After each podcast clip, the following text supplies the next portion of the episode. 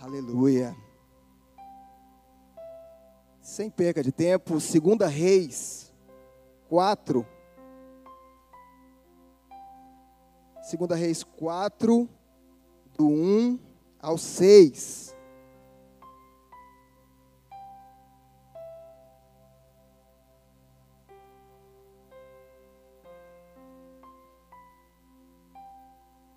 Segunda Reis 4, todo mundo achou? Hein?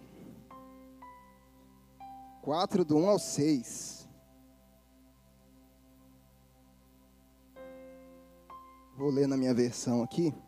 Diz assim: E uma e uma mulher das mulheres dos filhos dos profetas clamou a Eliseu dizendo: Meu marido, teu servo, morreu, e tu sabes que o teu servo temia ao Senhor.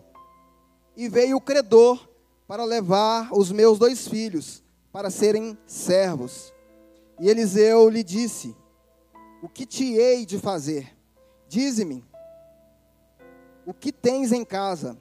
E ela disse: Tua serva não tem nada em casa, senão uma botija de azeite. Então disse ele: Vai, pede emprestadas de todos os teus vizinhos vasilhas vazias, não poucas. Repete comigo: vasilhas vazias. Vasilhas vazias, não poucas. Então entra e fecha a porta sobre ti e sobre os teus filhos, e deita o azeite em todas aquelas vasilhas, e põe a parte a que estiver cheia. Partiu, pois, dele e fechou a porta sobre si e sobre os seus filhos, e eles lhe traziam as vasilhas, e ela as enchia. E sucedeu que cheias foram as vasilhas, e disse o seu filho: Traze-me mais uma vasilha. Porém ele disse: Não há mais vasilha alguma. Então o azeite parou. Somente até aqui. O azeite parou por quê? Acabou-se as vasilhas. Eram muitas as vasilhas. O que determina se o azeite vai continuar jorrando é a disposição de ser cheio. Se tivesse mais vasilhas, seriam cheias quanto mais vasilhas tivessem. Eu gosto de mudar um pouquinho para a gente começar a entender e começar a entrar na palavra. Se tivesse mais vasos, o azeite continuaria jorrando. E eu vou falar com, de um tema aqui. Eu pontuei: só podemos dar aos outros aquilo que nós temos. Nós só podemos dar aquilo, a unção, o azeite, se nós estivermos cheios. E nesses últimos dias, irmãos, temos nos encontrado com pessoas vazias. E o Espírito de Deus me incomodou de certa forma e falou: Olha, eu preciso de espaço. Eu preciso que dentro de você não tenha mais nada, para que eu possa entrar, possa derramar o meu azeite, para que todo mundo possa ver e crer em mim através do seu testemunho. E nós às vezes nos encontramos vazios, fracos, desanimados. Nós falamos, Senhor, aonde está a presença do Senhor em mim? Que diferença nós temos feito em um mundo, irmãos, perverso? Que diferença nós fizemos hoje na vida do nosso próximo, porque Deus nos deu desde amanhã até agora oportunidades mil de semearmos algo na vida de alguém. E quem sabe essa pessoa passou por você, indo rumo a um suicídio, e ele precisava que você parasse e falava: Olha, eu estou transbordando de vida, eu estou transbordando de azeite, eu estou transbordando de alegria. E dentro dele falando: Olha, a tristeza já tomou conta de mim. Eu preciso de uma palavra amiga. Eu preciso ser tomado por alguma vida, porque não há vida mais em mim. E você, portador da glória de Deus, da vida, da ressurreição, quem sabe só passou e falou: Olha, Deus te abençoe. Vida que segue, eu estou indo viver a minha vida, você vai viver a sua. E o Espírito de Deus falou: Olha, eu podia mudar aquela vida eu podia mudar aquela história. Você não é qualquer um, você é embaixador do reino do Senhor, e aonde você entrar, o mal tem que respeitar, portas têm que se abrir, a tua voz tem que ser ouvida como ministro do Evangelho, a tua voz tem que ser sentida, a presença do Espírito Santo tem que ser sentida. E Deus me deu essa palavra na prática. Há dois dias atrás eu cheguei e contei na hora do almoço para a Luísa. Eu estava no meu pior dia de atendimento já havia discutido com alguns clientes, eu falando, Senhor, me ajuda, me dá a paz que excede todo entendimento. Eu não estou tendo ela. E quando eu dou alguns passos para dentro da loja, e eu já falo com os meninos, eu falo, olha, se vier o pessoal da Vivo, da Claro, tem ninguém que trabalha na Vivo, na Claro, oferecendo plano? Não, né? Aqui, amém? Tem? Eu falei, não me chama. Fala com eles para ligar aqui no saque, conversa com o pessoal, mas não me chama porque vai me agarrar demais, eu não, não posso parar para atender eles, tá?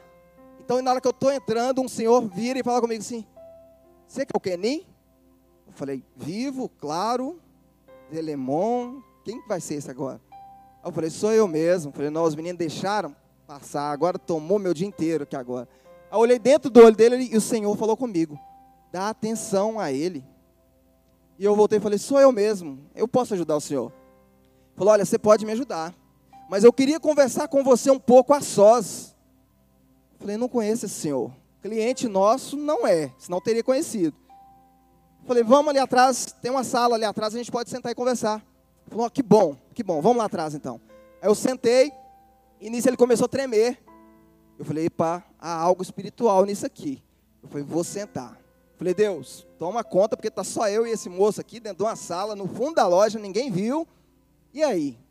Eu falei, me conta, o que está acontecendo? Ele falou, eu preciso desabafar com alguém. Eu falei, desabafa, o que está acontecendo? Aí ele falou assim: olha, eu fui pastor, eu tive uma igreja sobre o meu domínio, onde eu preguei a palavra, e hoje eu saí de casa, deixei minhas duas filhas em casa, e o meu propósito é suicídio. Sabe por quê? Eu perdi a minha igreja, eu perdi a minha família, e ele estava com a aliança, ele falou assim: a minha esposa, eu não sei por onde ela anda, porque eu perdi a minha esposa. E naquilo Deus falou: ouve, ouve. E eu sentei. E ele foi falando, ele falou: olha, eu saí de casa hoje. Eu falei: eu vou para a Avenida Vilarinho. E o primeiro caminhão que passar naquela avenida, eu entro na frente e eu acabo com o sofrimento meu, da minha família. E eu perco tudo porque eu perdi a fé, eu perdi meu ministério. Ninguém mais liga para mim. E quando eu estava passando na frente da loja, eu ouvi uma música evangélica. Vocês são evangélicos? Eu falei, eu sou.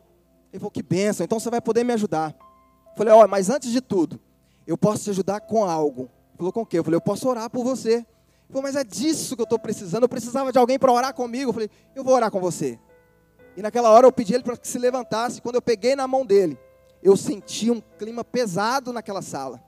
Eu falei, Senhor, agora é guerra. O Senhor me colocou na guerra e eu vou guerrear por essa alma aqui.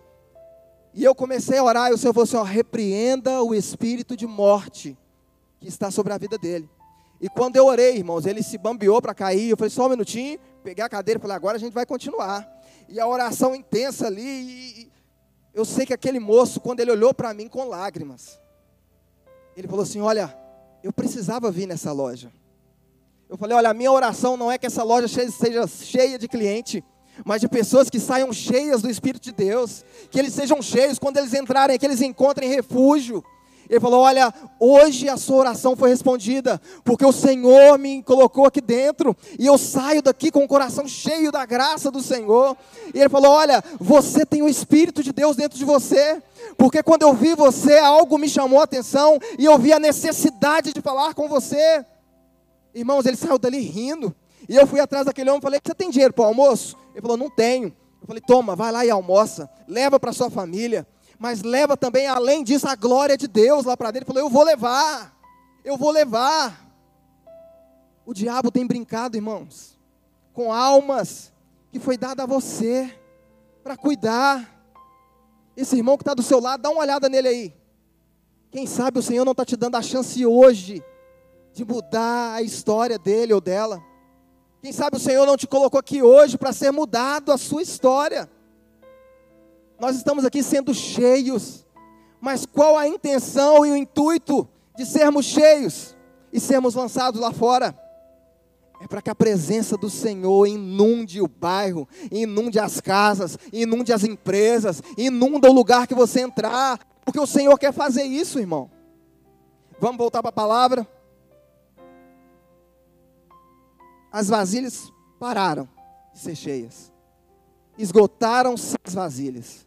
Esgotaram-se os vasos. Há um grande problema em buscar ser cheio. Primeiro, nós precisamos ser íntegros, porque o Senhor não derrama e não deposita unção em vasos adulterados, em vasos rachados. Ele olha bem o vaso, ele procura o vaso a ser usado, ele examina o vaso, e ele fala: Esse eu posso usar. Esse eu posso encher, porque a unção não vai se esvair, a glória não vai embora. O Senhor pode encher você hoje, irmão, aí? Glória a Deus, eu achei que vocês iam ficar calados. O pastor falou aqui. Mas vamos dar um glória a Deus de novo. Vou fazer a pergunta de novo. O Senhor pode encontrar em você hoje vaso a ser cheio. Aleluia. O Senhor, nesses últimos dias, irmãos, Ele quer levantar um exército. E Ele conta conosco. Ele ainda conta com a igreja dele. Ele fala: olha, há muitos cativos Há muitos que não querem saber, e a Bíblia fala isso: olha, aquele que está sujo, que se suje mais, mas aquele que está limpo, se santifique mais. O seu vizinho precisa saber o que você carrega dentro de você, a sua escola precisa saber o que você carrega dentro de você. Eles precisam entender que há um Deus que vive dentro de você, que pode mudar e vai mudar qualquer situação.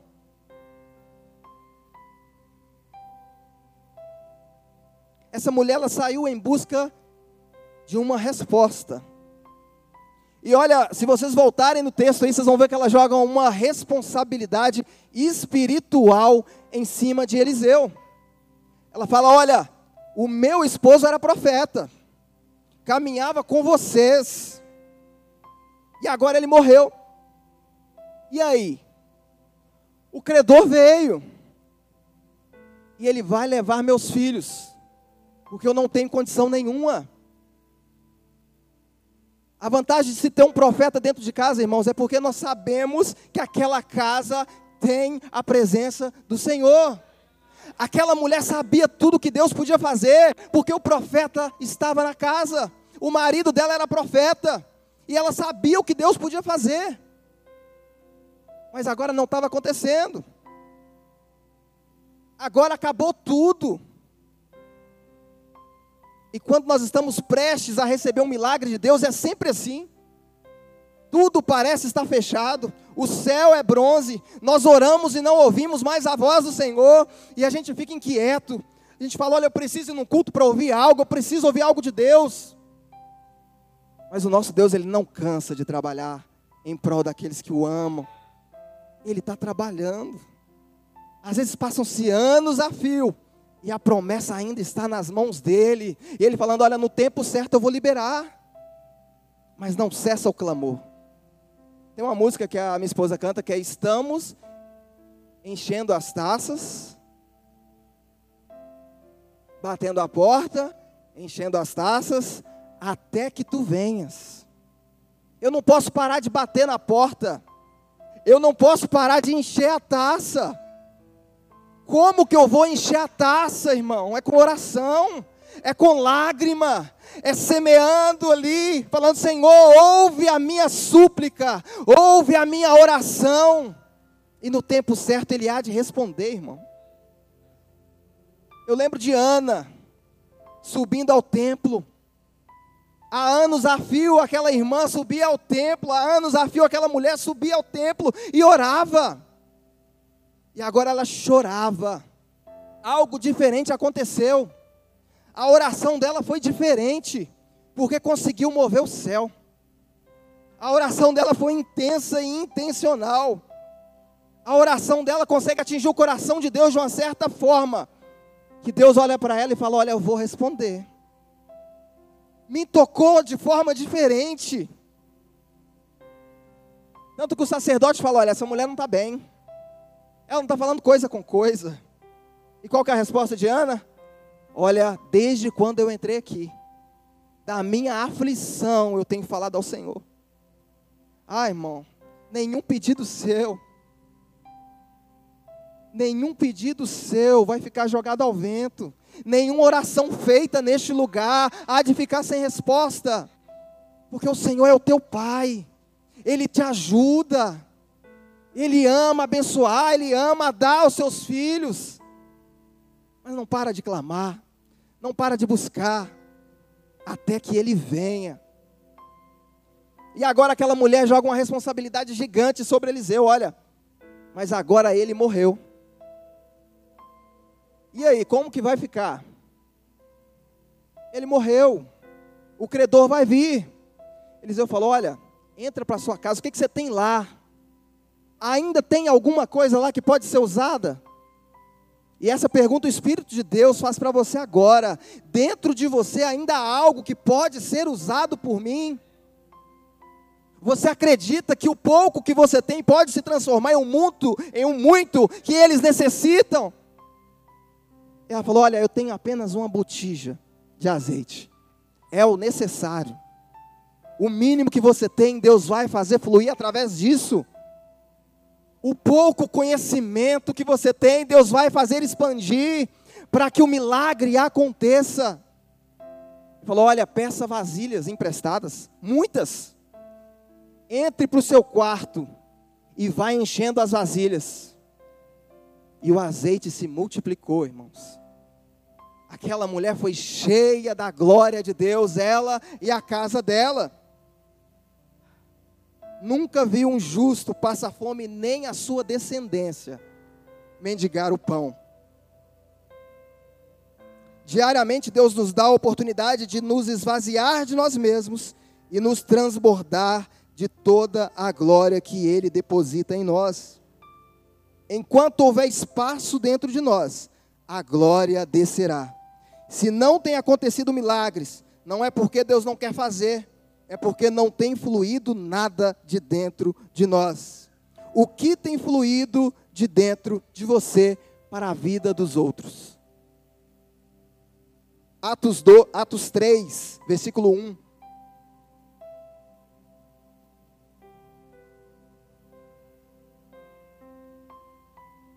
do 1 ao 5, Atos 3. Diz assim: E Pedro e João subiam juntos ao templo a hora da oração, a nona. E era trazido um homem que desde o ventre de sua mãe era coxo, o qual todos os dias punham à porta do templo, chamada Formosa, para pedir esmola aos que entravam. O qual, vendo a Pedro e a João que iam entrando no templo, pediu que lhe desse uma esmola. E Pedro e Pedro e João, fitando os olhos nele, disse: Olha para nós. E olhou para eles, esperando receber deles alguma coisa. E disse Pedro: Não tenho prata nem ouro, mas o que tenho, isso te dou. Em nome de Jesus Cristo, o Nazareno, levanta-te e anda. E tomando-o pela mão direita, o levantou. E logo seus pés e artelhos se firmaram. Só até aqui. Olha aí, cheios do Espírito de Deus. Aquele que tem a presença do Espírito de Deus, aquele que está cheio, ele procura oportunidade para que a glória de Deus possa fluir. Ele tem saudade daquele momento da glória de Deus fluindo. Aquele momento gostoso, sabe? Você está sentindo o braço arrepiando. Tem algo, a atmosfera mudou. Tem algo diferente no nosso meio. Isso acontece comigo sempre. Eu sempre procuro essa presença, esse momento. Esses dias nós estávamos lá na loja, a gente sempre faz uma mini célula lá com os funcionários. E eu estava dando uma palavra. E eu estava sentindo a presença de Deus ali, e dentro de mim, eu falando, será que estão sentindo isso? Porque se eles estiverem sentindo isso, já basta. Eles vão ser cheios. Eu falei, Deus, encha eles. Deixa que eles sintam mesmo. E de repente eu vi a menina, a secretária lá atrás, falando assim: Gente, vocês estão sentindo isso? Eu falei: oh, Sentiram. Eu falei: Deus, o Senhor está aqui. Eu falei: Olha, Esse Deus que eu estou falando aqui é esse Deus que você sentiu aí agora. Você já tinha sentido isso? Ela falou assim: Olha, eu nunca senti isso, mas é algo bom. Eu falei: A presença dele está aqui. A Bíblia diz que onde tiver dois ou três reunidos, ele está no meio. Ah, irmãos, ele está aqui. Eu não sei se você está sentindo, mas desde o início ele está aqui falando: olha, marquei um encontro com a minha igreja. Você só sai daqui se você quiser não sentir a presença dele. A presença dele está aqui. É a presença dele que cura, é a presença dele que restaura, é a presença dele que quebra algema, é a presença dele que, se você crê, ele sai daqui agora e entra na sua casa, quebrando a porta e falando: Olha, o lar dele é meu, a casa dela é minha, nem espírito nenhum imundo vai adentrar, porque a minha glória vai entrar junto. Ele é fiel, porque você tem duvidado da glória de Deus. Ele não é só um Deus de contos, irmão. Ele é um Deus vivo que vive dentro de você. Antes era necessário carregar uma arca para mostrar que a presença dele estava na arca. Mas hoje, quando você vê o seu irmão do seu lado, sinta a presença de Deus na vida dele. Porque esse Deus está aqui transbordando óleo, santo, azeite. Transbordem no Espírito de Deus essa noite. Transbordem de Deus essa noite. Aleluia. Por que não temos fluído águas vivas? Pergunta para você mesmo aí dentro. Por que eu não tenho fluído? Por que eu não tenho causado mudança na vida de ninguém? Porque ninguém tem visto a presença de Deus em mim.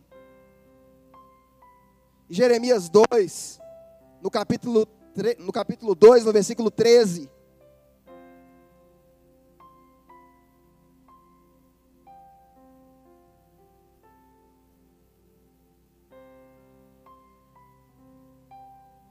Jeremias 2, 13 diz assim: Porque o meu povo fez duas maldades. A mim me deixaram o manancial de águas vivas e cavaram cisternas, cisternas rotas, que não retêm águas. Sabe por que você se sente tão vazio às vezes? É porque você vem em um culto, você recebe a palavra, você se enche, mas quando você chega lá fora, a água já se esvaiu. Há trincas, há fendas que não têm retido a água da vida não tem retido a água. Você precisa mudar essa situação hoje. Deus está falando: olha, vocês fizeram uma tremenda loucura, porque eu que sou o manancial, a hora que vocês queriam, vocês vinham a mim e achavam a fonte. Vocês quiseram simplificar e criar uma cisterna. Porém, essa cisterna não retém água, porque ela tem falhas. Mas ele te convida hoje a voltar ao manancial, a buscar água na fonte, a buscar cura na fonte, a se banhar na fonte. Hoje é dia de mudanças, irmão. Hoje é dia de você sair daqui com a cabeça assim: olha, eu preciso mudar a direção da minha vida, eu preciso jorrar dessa água, eu preciso mudar situações, eu preciso ser um agente transformador. Eu preciso lá em casa levar a transformação. Olha, quando ninguém mais estiver orando, eu vou ser o sacerdote. Quando a oração for cessada, eu oferecerei os sacrifícios. Quem vai me adorar? Eu vou adorar o Senhor. O Senhor está procurando, irmãos, pela madrugada, aqueles que o buscavam. Mas por que na madrugada? Há uma intimidade, irmão.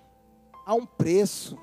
Porque a sua carne ali, a luta, às vezes o jejum, ele não é tão pesado como a madrugada.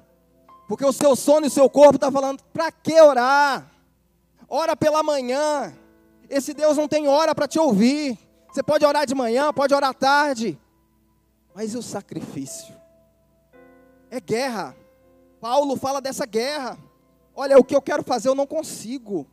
E o que eu não quero, esse eu faço o tempo todo. Experimenta ir contra a sua carne. Experimenta quando você acordar com insônia às duas, às três da manhã. Você falar: olha, é hora de eu batalhar. É hora de eu lutar pela minha família. É hora de eu lutar pelo meu casamento. É hora de eu lutar pela minha igreja. É hora de eu lutar pelo ministério que o Senhor confiou a mim. É hora de luta. É hora de guerra. É hora de se levantar como igreja. É hora de se levantar, irmão. Glória a Deus. Nós estamos hoje com a maioria aqui de membros. E eu te faço uma pergunta: até quando nós vamos viver na, no, na comodidade de apenas vir como ouvintes da palavra de Deus? Até quando nós vamos viver como cristãos que vêm apenas para sentar em uma cadeira e ouvir a palavra e falar glória a Deus pela vida desse irmão? Porque o Senhor quer usar você. O Senhor quer usar você. O Senhor quer te levantar com glória, com poder, com autoridade. O Senhor quer fazer mais, irmão. Você é a igreja desse presente século que vai mudar a situação. Mas ele precisa que você esteja vazio de si mesmo para ser cheio da glória de Deus. Ele te convida hoje a experimentar novamente do manancial de Deus para finalizarmos. João 7, 37.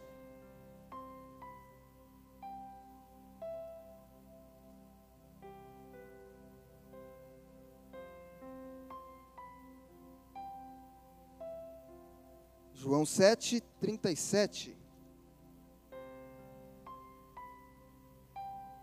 Glória a Deus. E no último dia, o grande dia da festa, Jesus pôs-se em pé e clamou, dizendo: Olha, se alguém tem sede, venha a mim e beba. Quem crer em mim, como diz as Escrituras, rios de água viva correrão do seu ventre rios de água viva. Vocês não vão precisar mais correr atrás de cisterna, mas as águas vão fluir naturalmente. Quando você dá um bom dia, não é só um bom dia, é restauração, é vida, é palavra. Quando você dá uma boa noite, tem que ser carregada de mais de Deus, da palavra de Deus. Há um espírito de transformação sobre a sua vida, há um espírito de restauração, de mudança, e o Senhor hoje requer de nós mudança. Mudança. Todas as fendas, irmãos, no vaso precisa ser sanada. Todas as fendas precisam ser fechadas. As brechas precisam ser fechadas. Olha, eu sou bênção, mas eu estou magoado com a minha esposa. Olha, eu sou bênção demais, Deus me usa, mas eu não converso mais com o irmão do ministério. O óleo está se esvaindo, a glória está se esvaindo, e quando a glória vai embora, irmãos, só fica barulho. Lembra lá da arca, quando Ofini e Finéias está em uma batalha gigantesca contra os filisteus? E quando eles começam a perder, eles falam: olha, o problema aqui é a arca. O problema aqui é o símbolo que representa a presença. E eles falam, é só buscar a arca e tudo vai mudar. Busca lá. E quando busca a arca, os filisteus até respeitam a arca. Vêm a arca e respeitam. Mas o Espírito de Deus chega para eles e fala assim: olha, vocês estão com medo? Vão para cima. Porque ali só tem barulho. E eles vão para cima. E quando chega lá, irmãos, a presença de Deus não estava com o povo de Israel. Parecia, tinha cara de crente, tinha cheiro de crente, mas não tinha presença de Deus. Vestia como crente, falava como crente, mas a presença de Deus não estava lá. Como pode viver assim? Eu sou crente, mas a presença não está em mim. Há algo errado. O Espírito de Deus hoje está falando: olha, é necessário ser cheio, não é necessário que seja apenas crente, mas um crente cheio, um povo sarado, um povo restaurado, um povo que quando fala, a presença de Deus é sentida. Vou pedir o louvor para cantar mais uma canção. Queria que vocês ficassem de pé. para a gente adorar.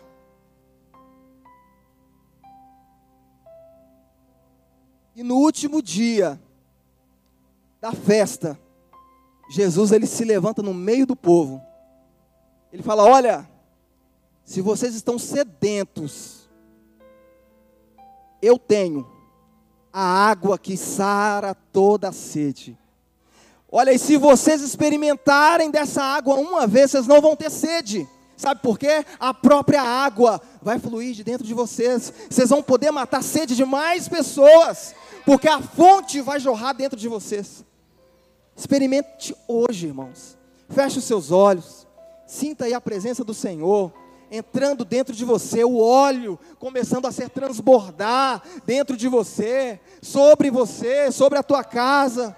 Receba a glória do Senhor, vai adorando o nome dEle, dê glória a Ele aí, dê glória a Ele, chame a presença dEle para este lugar. Aleluia. Glória a Deus.